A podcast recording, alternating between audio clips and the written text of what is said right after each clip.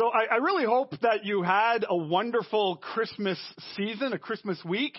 It is a little bizarre. I don't know if you find it bizarre having the holidays kind of fall on a Sunday. It's a little weird, you know, Christmas Eve on a Sunday and now New Year's Eve on a Sunday. So like we were talking about this a little bit as a family because we got like our New Year's Eve plans tonight and we do what we do. My daughter who, who's a missionary, she leaves. She's got a 6 a.m. flight to, tomorrow morning, which means it's 3 a.m. I got to be at an airport. So please pray for her and pray for us. My wife's like, this is awesome. We're staying up all night. Like, Ah, I'm not staying up all night, babe. I, it's just not happening. I was like I'm tired already just thinking about that. Right? But this is a time of year where I do, I, I'm one of these type of guys, I do, I make New Year's resolutions. And I've been here for 13 years now and I ask how many of you do, and none of you do. And that's okay. no one raises up their hands when I, when I ask this question. So this year I'm not asking. I'm not asking you if you're making any resolutions this year, but I'm the type of guy who does.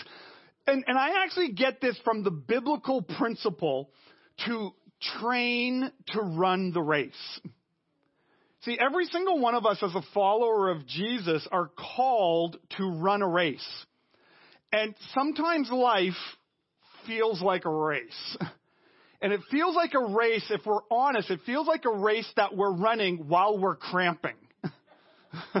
or while our knees are going out, or while our hips are out of joint, or while we're dealing with back pains or a migraine. Some of us feel like we're running this race and we're carrying a hundred people on our shoulders while we run it. And the Bible tells us that we need to train as those who are running the race.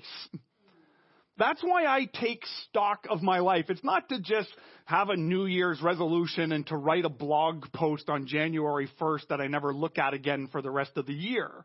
It's because I'm actually trying to seek God, going, God, what do you want to do in my life so that I can continue to run the race that you have before me? What do you want to do in my health? What do you want to do in my finances? What do you want to do in my spiritual walk with you? All of these things. That's why I do this. So I spend some time, you know, usually this week and next week praying and, and reflecting and just seeking God on what he has to say for me. What does he have to say for us as a church? What does he have to say for my family as we're trying to follow that biblical principle of, of training to run the race? And so this past week, um, I was reading, like I normally do this time of year. I follow a lot of different Christian leaders. I, I like listening to uh, uh, to podcasts. I like reading different blogs. And I was reading a lot of different Christian leaders this week, and from different denominations, different backgrounds, different parts of the world. And there's a common theme that many, many Christian leaders are hitting on right now is that our world is increasingly anxious. We live in very, very anxious times. And in one of the authors, and I, I, wish I could quote the author and say his name. I don't remember who I got this from. If someone else read this article, let me know after the service. I like to give credit where credit is due. I forgot to write it down. I, I'm not going to forget who wrote this. I forgot who wrote this, okay? but he talked about the huge necessity of the church to be radically different than the culture around us. Where culture almost seems to be feeding fear and anxiety, the church needs to be the exact opposite. We are not supposed to be the place that is firing up everybody's anger and division and anxiety. We are the place to bring peace and hope and joy and mercy and love. The author wrote this. I wrote the quote down again. I wish I wrote his name. It said, after all, the world needs an alternative to itself, not an echo of itself. We need vibrant, healthy, strong churches to speak radically different, a different message to our culture. And so what I wanted to do today as we kick off this new year is I wanted to um, re-give a talk that I gave in early September. Some of you feel like that's a jip. Well, that's what it is. so God put on my heart. I want to go back to our purpose as a church to remind us who God calls us to be as a family of Christians, a family come together under the name of Jesus to do this thing called church here in this part of the world, in this city at this time. Because we are living in a season where culture just seems to be radically changing. There's so much going on in the world right now. It's hard to keep up. And the reality is there's a lot of change happening here in our church right now, too.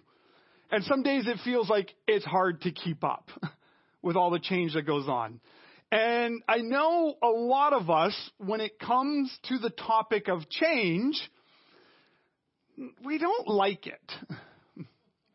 right? We don't tend to like, especially huge, big, radical change.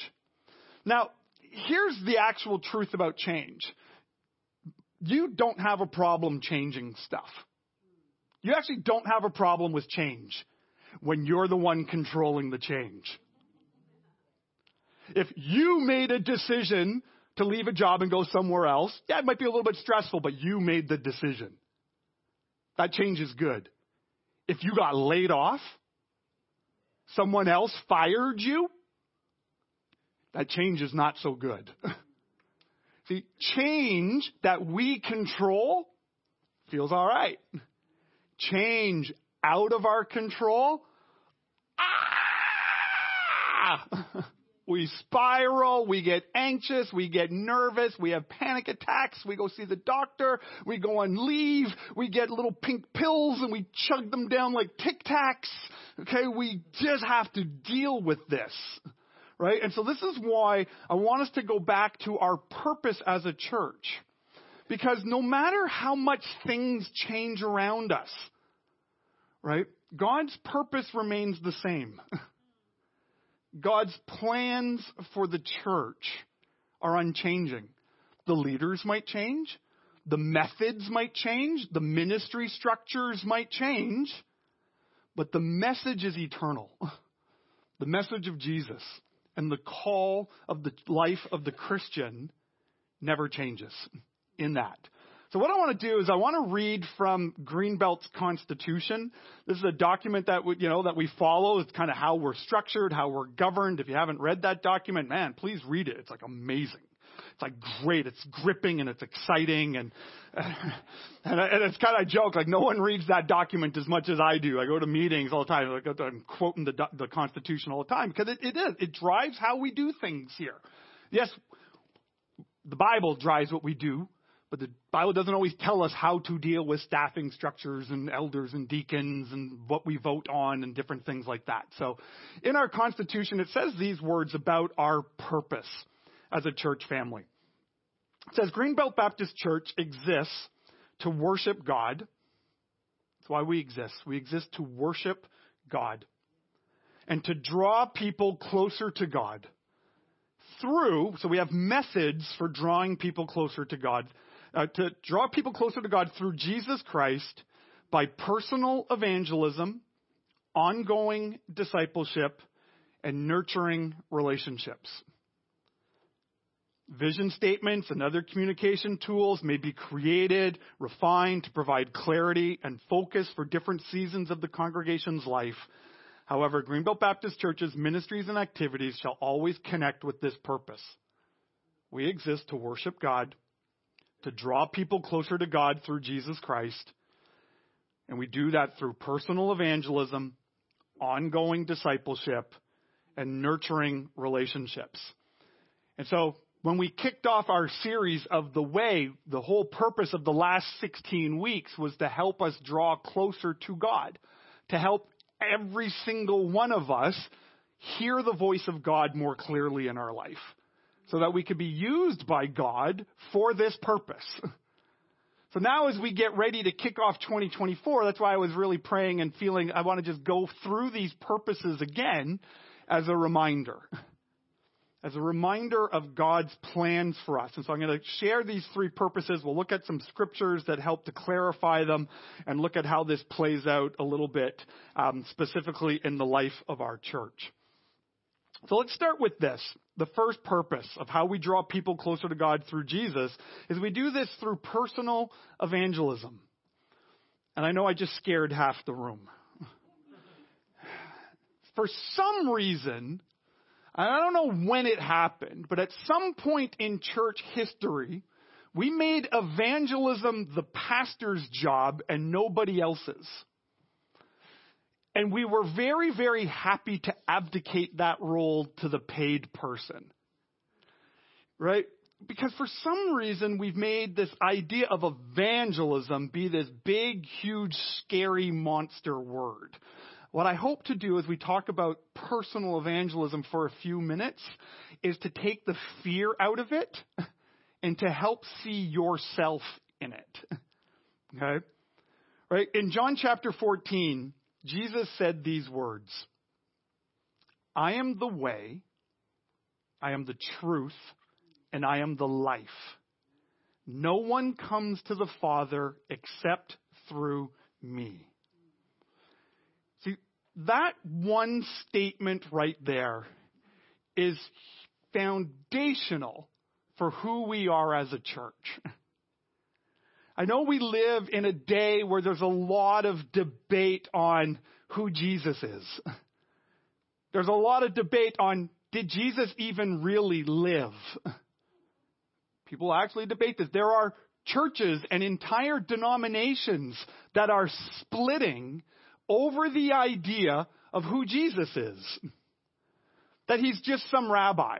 He, he's just a good idea. He's just a good principle. He, he's just a good moral value for people to follow.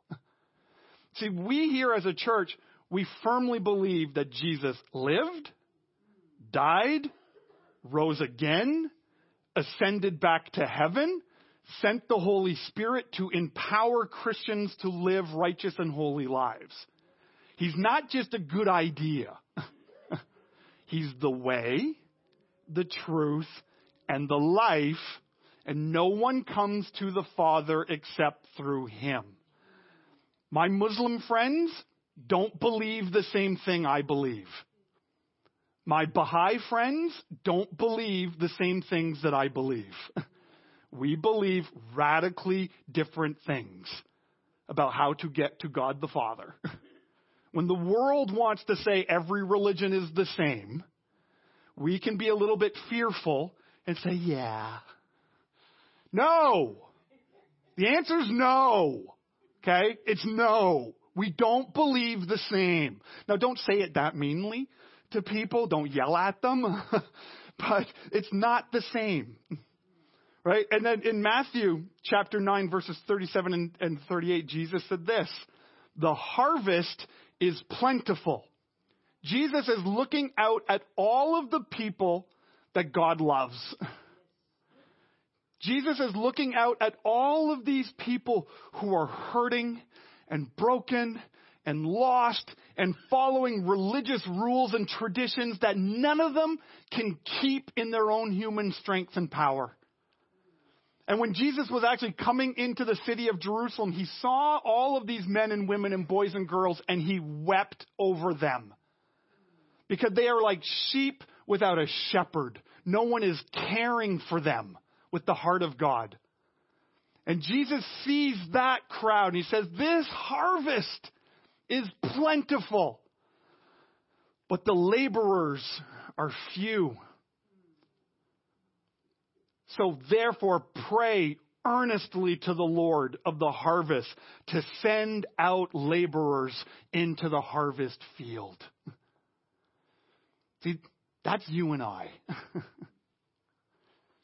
your workplace, your school, your family, your community, your sports team, your nerd group, whatever you are a part of.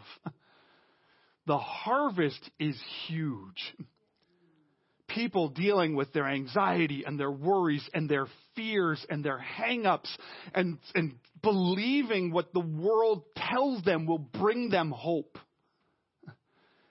And they follow what the world tells them to follow, and yet they're still without hope. you and I are sent out into this harvest field as ambassadors of Jesus with a call to let them know that there's hope, to let them know there's an answer, right? The heart of Jesus and the mission of the church isn't to just huddle in our church buildings. The mission of the church is not just to run programs that you and I benefit from. the programs and the ministries that we run here are done in such a specific way to build you up, to send you out into the harvest field. I want you to grow in your faith, not just so you could receive blessing. Now, receiving blessing is great. I pray all the time to receive a blessing. But I want to see you grow in your faith so you can be a blessing to hurting people. Because Jesus said it's more blessed to give than to receive. You will feel more alive. You will feel closer to God, not when you're getting from God, but when God is giving through you. You will feel more alive. I promise you. I talk to so many people who go from church to church to church, and they're trying to find this elusive what I get from it.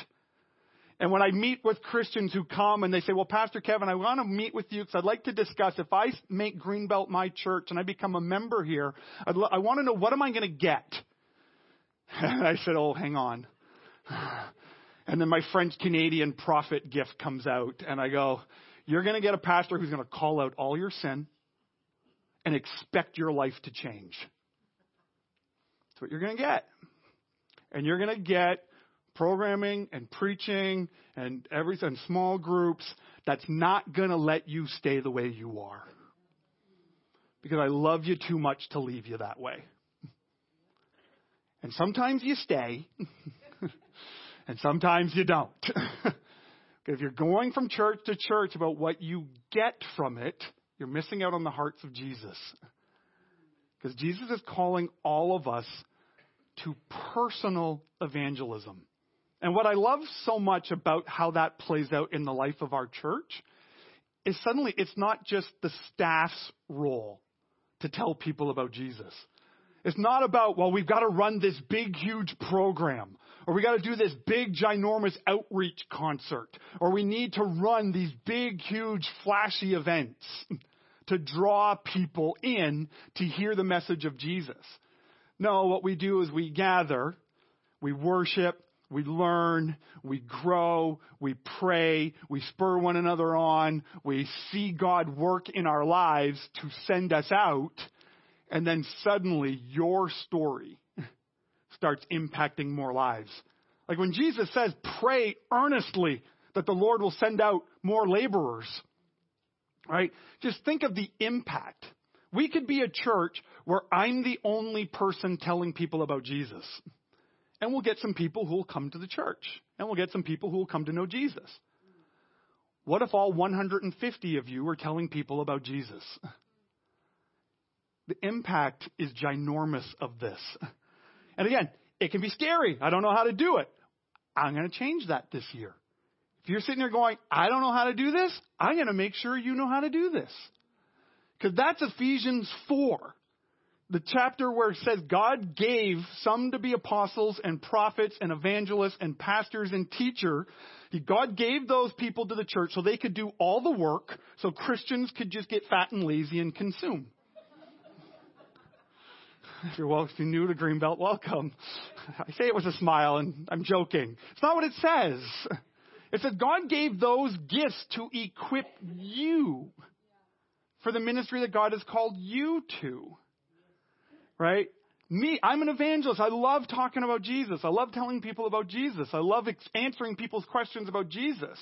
But the call of the evangelist is to equip the church to be evangelistic. So if you don't know how to do it, I'm going to make sure you know how to do it this year. Because it's personal. It's personal. It's every single person who comes into your life. I have um, a group of guys that I play board games with. So there's four of us, and it's a four player game, so don't ask. You can't come. Okay? It's a four player game. I already found my four guys, but I'm, I'll play with another four people if you want to come and nerd out with me. It, it's a nerd game. It really is. I'm not even going to describe it. It's deep. My wife played me, with me during the Christmas holidays because I was bored and she humored me. She said she liked it. I don't believe her, um, but she humored me. Uh, the nerd game. And so I play. Dan, who's the chairman of our elders board, and myself are the only two Christians, and I play, and the two other guys who joined us, two non-Christians. We got together uh, right before the holidays, early December. We played uh, this game, nerd game, and um, and after the game, we probably spent about an hour, one of my friends, just talking about the sheer hopelessness of this world. The war in the Middle East, the war in Iraq, the economy, watching his stocks go down, watching his bills go up. And for an hour, I listened quietly and patiently as he shared his soul shared his heart, shared his pain after we nerded out for four hours. okay? And I went, you know what? I have an answer to that. There is hope. And it's not in government, and I love government, and government does good stuff. And it's not in business, and I love business. Business does good stuff.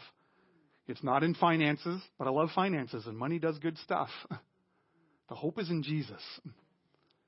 And you, you know me, and you know what I believe, and I'm always here to talk about it with you. we got to learn to get better at that. Because people desperately need hope. And it's going to come through personal relationships. It's going to come through personal evangelism. So that's what we want to focus on. That's a part of our DNA. It's who we are. When people say, How come we don't run a big program? Because we're not a big program church personal evangelism, part of the core of who we are.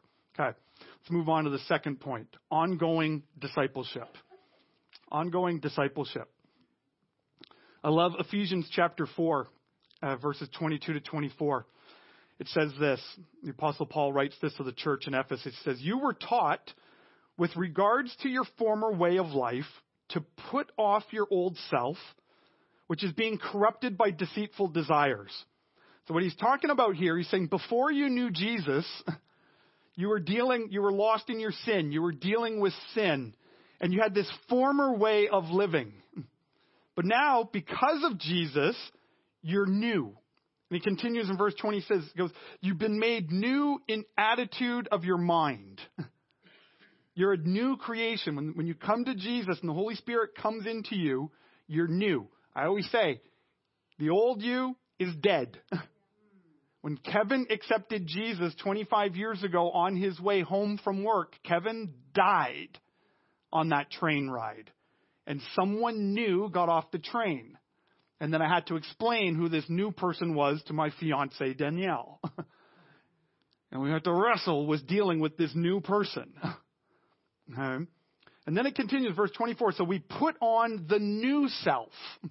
There's this constant action that we are growing into the new self. Spiritually, you are completely, totally new. As soon as you accept Jesus, you are new, you are clean, you are holy, you are perfect, you are righteous, you're a saint. But we go through our life, I don't feel perfect, I don't feel holy, and I sure don't feel like a saint. because we're in this journey of putting on the new self. And we're created to be like God in true righteousness and holiness. See, there's a journey here that all of us are on. I jokingly, the way I summarize Ephesians chapter 4 is I summarize it this way You ain't dead, you ain't done. That's how I summarize this. You ain't dead, you're not done. When someone says, well, Pastor, you know, like I feel like my Christian journey is kind of, you know, I've arrived. Really? Wow, can you show me? Because I'm still figuring it out. I'm still trying to arrive. And I know I'm never going to fully arrive until I'm on my deathbed at 108. I speak that word into my life. Okay. 108. My great grandmother lived to 103. The goal is to beat great Granny Johnson. Okay. 108. And I close my eyes on this earth and I open it in heaven. Then I've arrived. I ain't dead. I ain't done. There's a journey of ongoing discipleship. And there are phases of our journey when we are really hurt and wounded and beaten up. And we need people to help us and walk with us and love on us and care for us. And then there are seasons when we're doing all right. Not perfect, but all right. And so we're going to make sure we create space in our life to bless the people who are hurting. You see, discipleship is done in the context of relationship. Again, I think this is what's happened in the Western church. We made the word discipleship mean get a master's degree in seminary. If you don't have a master's of divinity or a PhD in theology, you're not doing discipleship. Discipleship is simply following in the feet of Jesus and doing what you saw Jesus do heal the sick, reach the poor, love the hurt and the lonely and the broken, go out into the harvest field. it's part of our discipleship journey, right? So that's why everything that we do in our programming here is geared around helping people grow more into the image of Jesus. Kid zone, teenagers, adults, we're all on this journey of being transformed. We're all being taught the ways of Jesus. And we're allowing Jesus to heal our own personal baggage. all of us, mentally, spiritually, physically, emotionally, have junk that we need to let God work on. That's a part of our discipleship journey, and it's ongoing.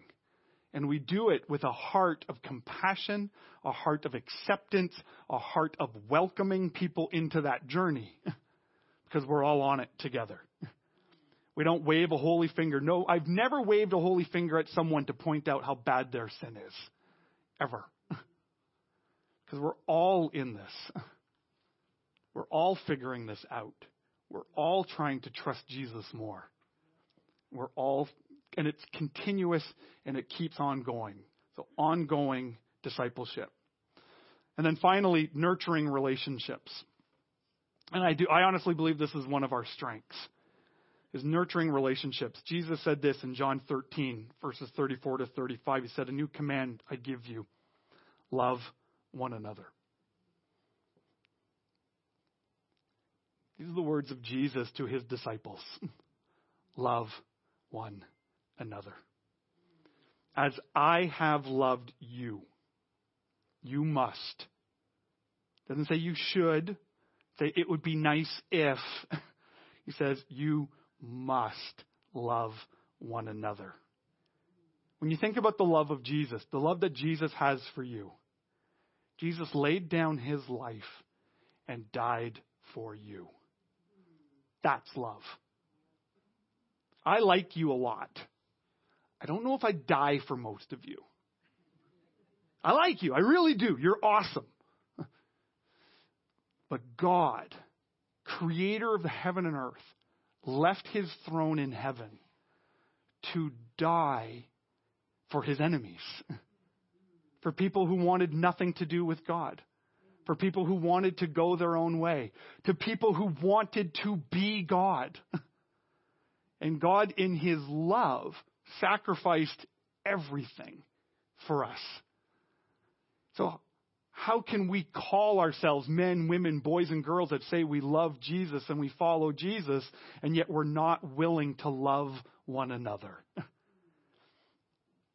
it's a journey to figure out how to love one another because sometimes I'm not very lovable. Sometimes we have stuff and my unlovable stuff bangs up against your unlovable stuff and then we got to figure this out. but there's this clear commandment that we must love one another. And then Jesus says this in verse 35 of John 13. He says, by this, by what? By the love you have for one another, everyone, that harvest field, all the people out there, they will know that you're my disciples by your love for one another. One of the things I love hearing about our church is how people feel loved here. And there's a little part of me that feels guilty, again, because as our church has gotten a little bit bigger, I don't know everyone the way I wish I could know everyone. I don't get to visit everybody the way, way I wish I could.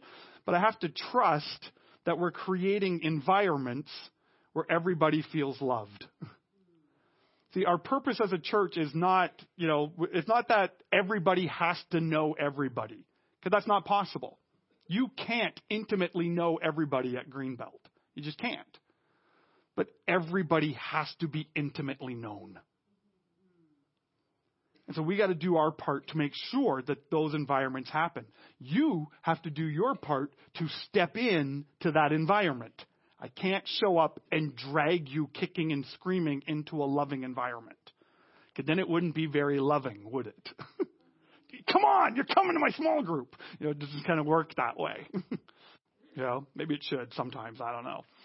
But this is what I love hearing again and again and again is the people who were blessed by this church. Whether it's through Kid Zone, Fusion, life groups, everyone Again, because the world is messy. The world is going through so much change.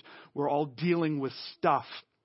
We need to constantly be making space for nurturing relationships in our lives.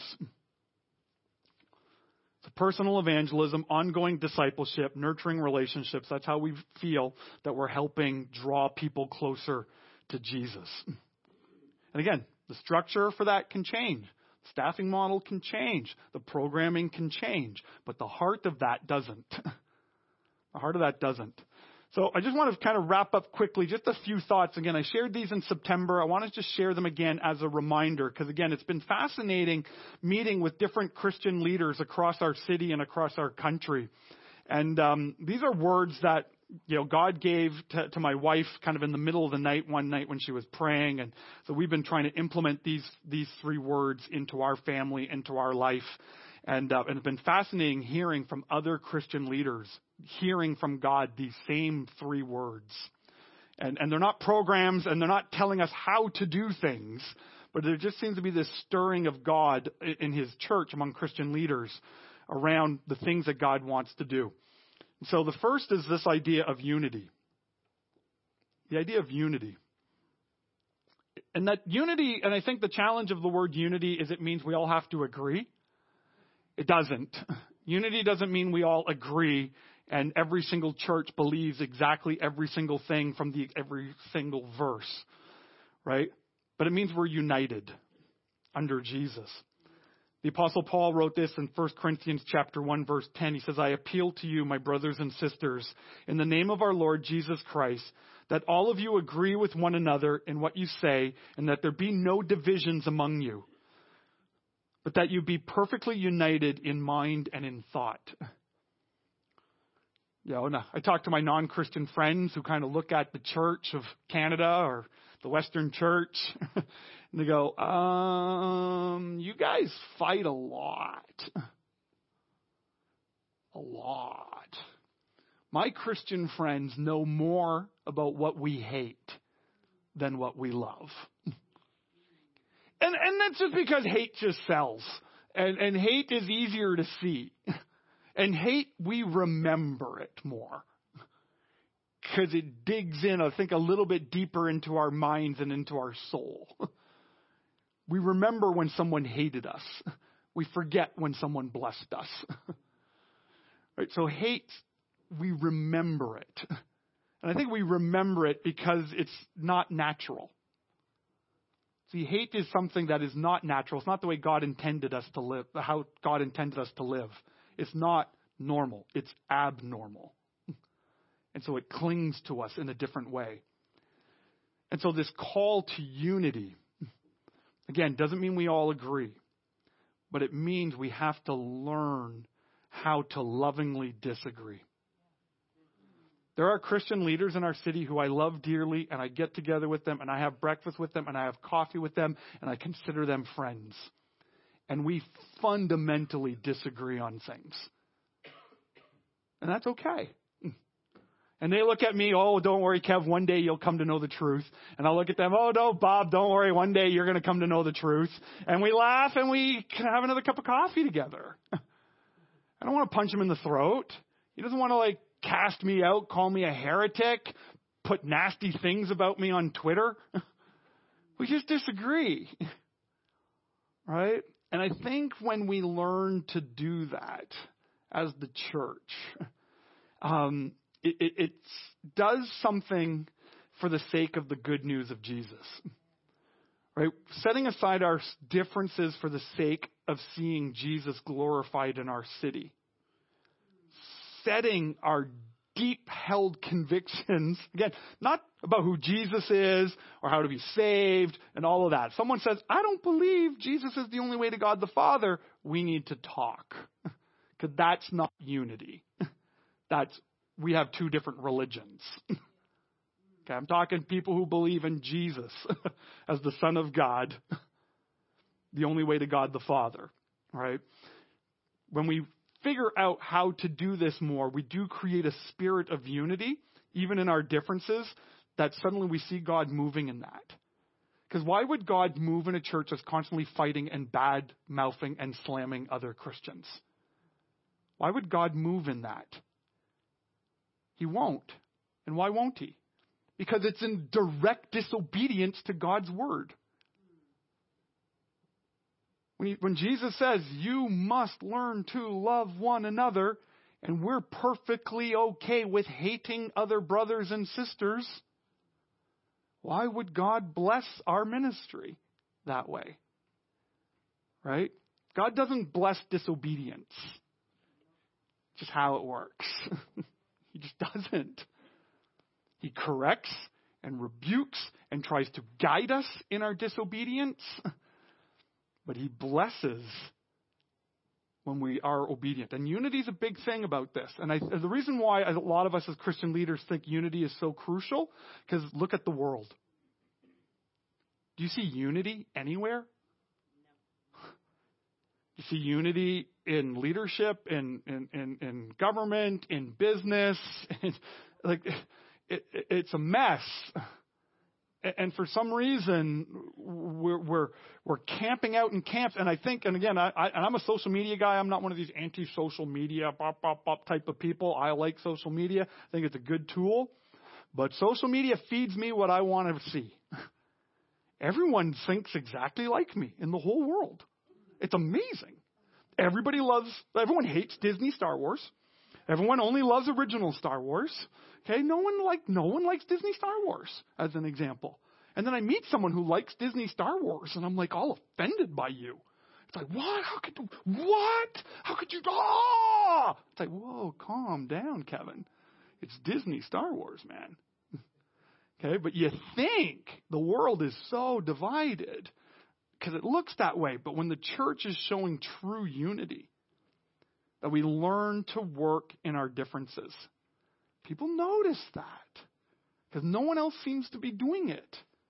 Right? So I think this is why this is so important as we move forward as a church, is looking at this idea of unity. The other thing is strategy. I love this one. Proverbs 24, verse 6 says, Surely you need guidance to wage war. You need guidance to wage war. Those of my, my friends and those of you who attend here who have a military background or, you know, police background, those type of things, you know, you get this. You don't go off on a campaign. You don't go off on a mission. You don't pull someone over on the side of the road who's speeding without a plan. You're trained, you're prepared, you're ready. Why? Because you're in a war. I think we as Canadian Christians, we forget that we're in a war.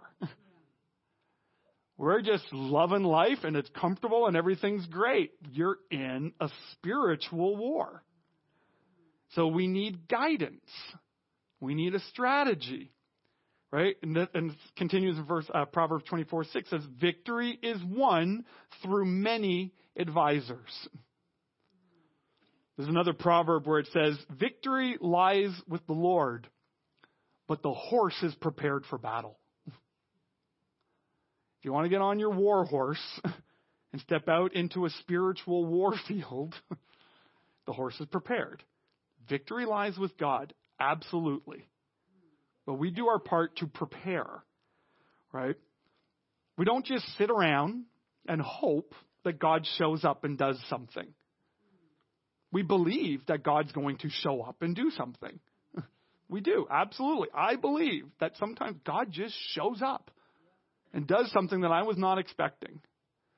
You know, but we don't put off difficult decisions. We don't put off having difficult conversations, just hoping that God does something. We pray, we worship, we listen, we seek God, we get to work. We roll up our sleeves and we move. And God guides us in the movement. You know, and, and you you all know this in your own personal life. Right? Is you're praying for something, you're praying for something, you're praying for something, and you just I'm not getting an answer from God. I'm not getting an answer. I feel close to God. I, I feel like, you know, my relationship with God is good, but I'm just not getting an answer. I'm just not getting an answer. And then you take a step and you make a decision. Doesn't be a major one, but just a little decision on something. And then God shows up. It's like this faith thing. There's faith, but then there's action. That's why next week we're going to start going through the book of James for the next four weeks, because the book of James is all about that. Our faith and action and how they play out together. Is we pray and we pray and we have faith and we're seeking God, and then we take a step. And God goes, Wow, good job, faithful servant. And then he blesses and then he guides the next step. Or he goes, Whoa, that was really off. You go, sorry, Lord, let's try it again. And you take another step in a different direction. It works that way. It's a fascinating journey that God does in our church, but it requires us to do our part. It requires strategy. And then the last point, just very quickly, is I believe God calls the church to sacrifice. In Matthew chapter 19, verses 29, it says this Anyone who has left houses, or brothers or sisters, or father or mother, or wife or children, or fields, he's basically saying, what everything that's important in your life, everything that's important in your life, if you leave those things for Jesus' sake, you will receive a hundred times as much and will inherit eternal life. Like this isn't saying if you tithe, you're going to get more money. Or if you volunteer at the church, you're going to get a new car. Okay, that's not what this is saying. But God does bless. He does. He blesses with money. He blesses with new cars all the time. Right? But what this is saying is, this is saying that we got to put our priorities in place of seeking first God's kingdom. And sometimes seeking first God's kingdom means I sacrifice comfort. I sacrifice ease. I sacrifice my time.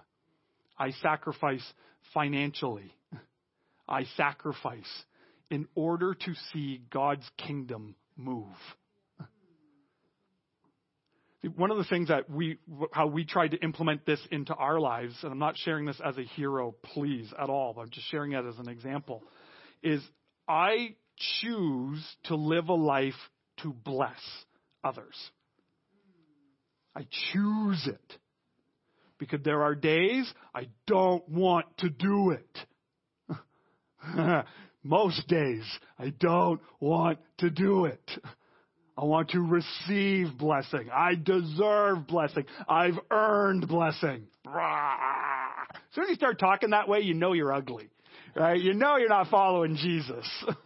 okay? But uh, our flesh does that sometimes. And in those moments where I des- I want, I don't want to, that's when I go, no, you're going to bless. You're going to sacrifice something. You're going to give. You're going to do something you, it, it just develops that spiritual discipline that is not about me. That it's about God's kingdom and what God wants to do through me and through my family. Right? And so we fall, and, and we do this, we have this mindset of sacrifice again because Jesus sacrificed everything for us. We worship and follow a sacrificing God.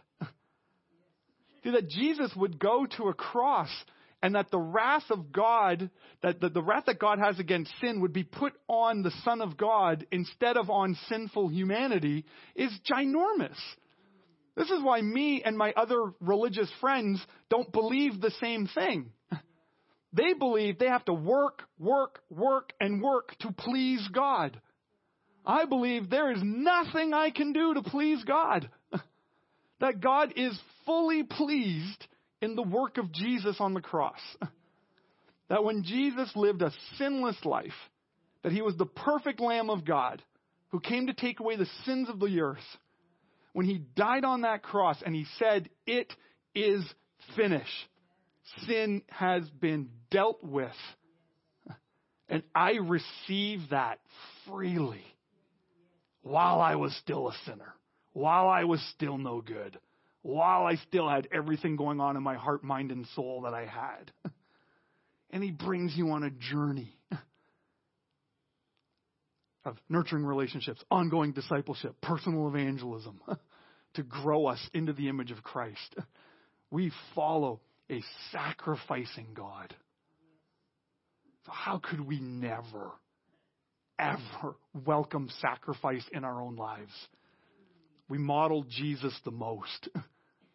when we lay down our wants and our desires and our plans for His wants and His desires and His plans. And the beauty of that life is Jesus says when you do that first, everything else gets taken care of. you get everything else anyways. but you get it with peace, and you get it with hope, and you get it with joy. Right? So maybe you're here today, or maybe you're in the room, maybe you're watching online, and this idea of this sacrificial God is new to you. And I meet people all the time, and it is. You know, you're, you're not hearing that by accident. Like you're hearing that because God wants you to know that He sacrificed so much for you, that He loves you so much just the way that you are, that you can come to Him just the way that you are by simply praying a little thing like, Father, forgive me a sinner. Thank you that Jesus sacrificed everything for me. Come into my life. Bring me on this journey. If you pray like that today, come and tell me after the service. I'd love to celebrate and rejoice with you. And for those of us who've prayed this way, you know, whether a week ago or whether decades ago, let's step into this new year. I'm not asking you to make a New Year's resolution. Don't do it. But I want you to ask God, God, where can you use me to create more unity? God, what is the strategy that you have in my life to grow in my faith? To be a part of the work that my church is doing to bring Jesus to this city and the world? And God, what might you be calling me to sacrifice this year so I could see your kingdom come and your will be done? Let's pray. Lord God, I praise you. Thank you that we can come to this space not in our perfection, but in your perfection. we come into this space um, not under our name, but under the name of Jesus. And we come into this space knowing, Lord, that you want to do immeasurably more than we could ever ask or imagine through your power at work in the church. And so, Father, we see this new year ahead, and we ask, God, that you would move. God, we ask that you would bless. God, we ask that you would guide. God, I ask that you would heal. I ask that you would restore. God, I ask that you would do what you want to do as we submit our plans, our wills, our desires to your plan, your will, and your desires. Father God, the world desperately needs an alternative to itself. Help us to not echo the world in how we're living our faith. But God, grow us in men, into men, women, boys, and girls who are following Jesus and use each and every one of us for your glory. I ask this in Jesus' name. Amen. Amen.